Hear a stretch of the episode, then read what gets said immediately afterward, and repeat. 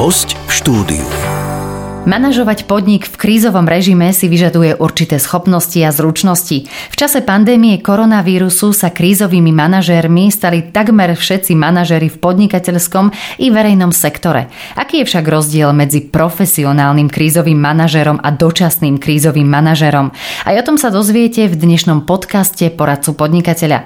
Hostiami budú odborníci zo Žilinskej univerzity, konkrétne z Fakulty bezpečnostného inžinierstva, ktorá pripravuje vysoko vysokoškolsky vzdelaných bezpečnostných expertov, a to krízových manažérov, manažérov rizík, pracovníkov hasičských a záchranných zložiek, ako i ďalších odborníkov zaoberajúcich sa rôznymi oblastiami bezpečnosti. Spomínaná fakulta je tiež odborným partnerom nášho portálu bezpečnosť v praxi.sk, ktorý komplexne zastrešuje otázky firemnej bezpečnosti. V podcaste Poradcu podnikateľa sme sa už rozprávali o fungovaní tejto fakulty a nedávno aj o termokamerách. Dnes sa bližšie pozrieme na krízový manažment v súčasnosti a to v aktuálnej koronakríze v podnikateľskom svete. Telefonicky sa spájame s našimi hostiami, s pani docentkou Katarínou Buganovou, ktorá je vedúcou katedry krízového manažmentu Fakulty bezpečnostného inžinierstva Žilinskej univerzity. Dobrý deň. A na linke je aj pán profesor Jozef Ristvej, prorektor pre medzinárodné vzťahy a marketing Žilinskej univerzity a zároveň garant študijného programu Krízový manažment na Fakulte bezpečnostného inžinierstva. Pekný deň prajem. Príjemný dobrý deň všetkým poslucháčom. Pozrime sa najprv stručne na prípravu krízových manažérov. Ako v praxi vyzerá výchova tých profesionálnych krízových manažérov? Je potrebné celé vysokoškolské dvojstupňové štúdium, alebo je možné dostatočne pripraviť krízového manažéra aj rýchlejšie? Prezrate nám, pán profesor. Ďakujem pekne za slovo.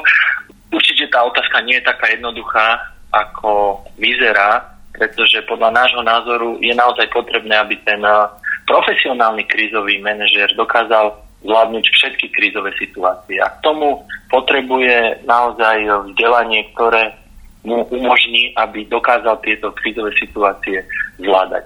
Preto závisí od požiadaviek praxe, čo všetko očakáva od tohto krízového manažera a podľa toho samozrejme by bolo možné aj v tom bakalárskom stupni, hlavne pre podmienky analýzy rizika, mať aj odborníkov eh, s bakalárskym stupňom vzdelania. Ale my máme za to v rámci komplexného zvládania krízových javov, že to dvojstupňové, respektíve ak do toho chceme vložiť aj určitú dávku vedeckého bádania, aj to trojstupňové eh, vzdelanie má svoj zmysel.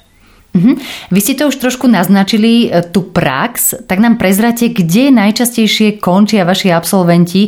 Je to vo verejnej sfére, v súkromnej sfére a, a či ste aj po ukončení štúdia nejakým spôsobom s nimi v kontakte?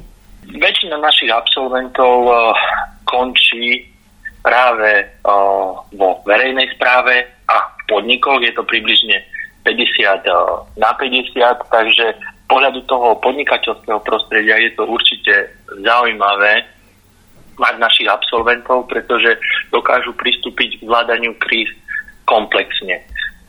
Čo sa týka kontaktu, tak máme aj alumný klub, takže snažíme sa našich absolventov ďalej kontaktovať, získavať od nich aj spätnú väzbu na to, čo v praxi robia, čo im možno chýbalo a keďže vysoké školy musia každých 7 rokov prejsť komplexnou akreditáciou, ktorá nás čaká budúci rok, tak na základe týchto podnetov sa budeme snažiť svoj študijný program krízový manažment si aj vďaka tomuto upraviť. Kontaktovali vás vaši bývalí absolventi alebo možno aj terajší študenti v súvislosti s aktuálnou koronakrízou? Kontaktujú skôr z pohľadu nejakých možných uh, krízových scenárov a predikcie vývoja, takže diskutujeme o týchto veciach uh, jednak uh, v tej akademickej rovine, ale samozrejme aj s konkrétnymi riešeniami, keďže aj v spolupráci s ministerstvom vnútra, ale aj uh, s firmami tu v okolí sa snažíme hľadať uh, možnosti, ako uh, regiónu a prostrediu v tomto čase koronakrízy pomôcť. O potrebe fundovaných krízových manažerov sa aktuálne v súvislosti práve s pandémiou COVID-19 hovorí veľa. Každý sa s tým pasuje ako vie. Aké ponaučenie by si mohli podnikatelia zobrať z tohto obdobia? Mali by mať pre istotu funkciu krízového manažera aj do budúcnosti? Ako to vy vidíte, pán profesor? Tak samozrejme z toho teoretického pohľadu ja odporúčam mať zriadenú funkciu krízového manažera podniku aj v organizácii. Je samozrejme na zvážení danej organizácie, či je to permanentná funkcia, či si to môže dovoliť, alebo to bude mať niekto v portfóliu. Ale v súvislosti s dnešnou koronakrízou, teda spôsobenou pandémiou choroby COVID-19, sa naozaj ukazuje, že sa mnohokrát podcenila práve prevencia a tá samotná pripravenosť. Čiže nebol celkom zvládnutý ten proces krízového plánovania, to znamená, nevytvárali sme rezervy pre prípad takejto krízy. Samozrejme, tu je dôležitá otázka, aká bola pravdepodobnosť, že takáto kríza nastane v tomto období, ale opäť tu by sme sa dostali skôr do akademických diskusí, ale v každom prípade odpoveď na vašu otázku je, že mnohokrát sa ocenili tie rezervy. Bola by cesta napríklad pripraviť všetkých manažerov aj na krízové situácie, že aby boli schopní v čase krízy prepnúť do funkcie krízový manažer? Je to vôbec možné, že by sa to dostalo do ich bežného portfólia? Určite áno a k tomuto by malo slúžiť práve celoživotné vzdelávanie, ktoré ja by som rád vypihol a ktorom aj my ponúkame množstvo možností na spoluprácu, pretože to, že niekto vyštuduje nejaký študijný program samozrejme z neho toho krízového manažera nerobí. On má tie teoretické predpoklady, ktoré musí v tej praxi začať uplatňovať a musí získať tie skúsenosti a tie môže potom prehlbovať a ešte viac uh, uh, si osvojiť práve tým doškolovaním, prostredníctvom kurzov, prípadne uh, a najmä celoživotným vzdelávaním. Čo musí mať krízový manažér na rozdiel od bežného manažéra? Možno ak by ste mohli vyzdvihnúť nejaké schopnosti alebo zručnosti, prípadne vlastnosti, ktoré vy považujete za najdôležitejšie práve v tom e, krízovom manažmente. Čo sa týka schopnosti a vlastnosti, tak určite musí to byť e, rozhodný človek. Musí to byť človek, ktorý má záujem o vec a je schopný analyticky myslieť. A čo sa týka a zručnosti, tak tie môže postupne nadobudnúť. A k tomu sa snažíme aj my smerovať svojich študentov a neskôr absolventov, aby si tieto zručnosti osvojovali, ale jednoznačne, čo sa týka krízového manažera, musia byť splnené predpoklady k tomu, aby mohol túto činnosť vykonávať a tie spočívajú práve v tých schopnostiach a vlastnostiach, o ktorých som hovoril na Pozrime sa trošku, že aký je rozdiel medzi krízovým manažerom a dočasným krízovým manažerom. E, slovo by som dala pani docentke Kataríne Boganovej. Ďakujem. E, v každom prípade musíme sa pozrieť na to, že krízový manažer nie je úplne bežná pracovná pozícia vo všetkých podnikoch. Je to v podstate riadiaci pracovník, ktorý riadi negatívne zmeny v organizácii, či už to rizika alebo krízy, ktoré môžu byť vyvolané ako vnútornými potrebami, napríklad prevádzkové alebo technologické zmeny alebo zmenou externého prostredia, zmeny napríklad v legislatíve, v ekonomickom prostredí, rôzne havárie, živelné pohromy a tak ďalej. A často sú to zamestnanci na úseku bezpečnosti alebo kontroly, alebo sú súčasťou strategického riadenia a vykonávajú aj funkciu manažéra rizik alebo krízového manažera. No a v čase krízy si vytvárajú potom svoje krízové týmy, ktoré sú zložené z odborníkov, či už priamo z podniku, ale samozrejme aj vyzývajú odborníkov z externého prostredia. Uh, takže väčšinou je to človek zo strategického riadenia, ktorý preberá aj funkciu krízového manažéra. Ale ak už firma v kríze je, často sa stretávame potom s pozíciou interim manažéra, ktorý je dočasne dosadený z externého prostredia do podniku a vykonáva vlastne reštrukturalizáciu a obnovu prevádzky a konkurencie schopnosti podniku. Toto sú zamestnanci rôznych konzultačných spoločností, ktorí vedia vlastne zúročiť svoje rôznorodé pracovné skúsenosti a robiť bez emócií aj nepopulárne opatrenia, ktorým sa zvyčajne firma v kríze nevyhne. Aké sú najčastejšie oblasti riadenia rizík alebo zdrojov rizík, keď sa na to pozrieme z pohľadu podnikateľských subjektov? Na úvod by bolo potrebné povedať, že uh, napriek tomu, že tie krízy prichádzajú a odchádzajú. Nie všetci podnikatelia sa poučili, že tieto vlastne alebo rizikám, ktoré sú nejaké potenciálne zdroje krízy, sa treba venovať a tie, treba tieto rizika riadiť. A najčastejšie venujú pozornosť oblastiam ochrany zdravia pri práci, bezpečnosti a ochrany zdravia pri práci, potom poistiteľným rizikám, ktoré spojené s ochranou majetku, finančným rizikám, rizikám v priemyselných procesoch, v procesoch v projektovom riadení a pri riadení zmien. A v neposlednom rade teraz sa kladie veľký dôraz na manažment podnikateľských rizik v súvislosti s implementáciou a certifikáciou podľa noriem manažerstva kvality. Takže vlastne tieto oblasti sú veľmi široké a všetky tieto oblasti sú súčasťou vzdelávacieho procesu, ktorý poskytujeme našim študentom.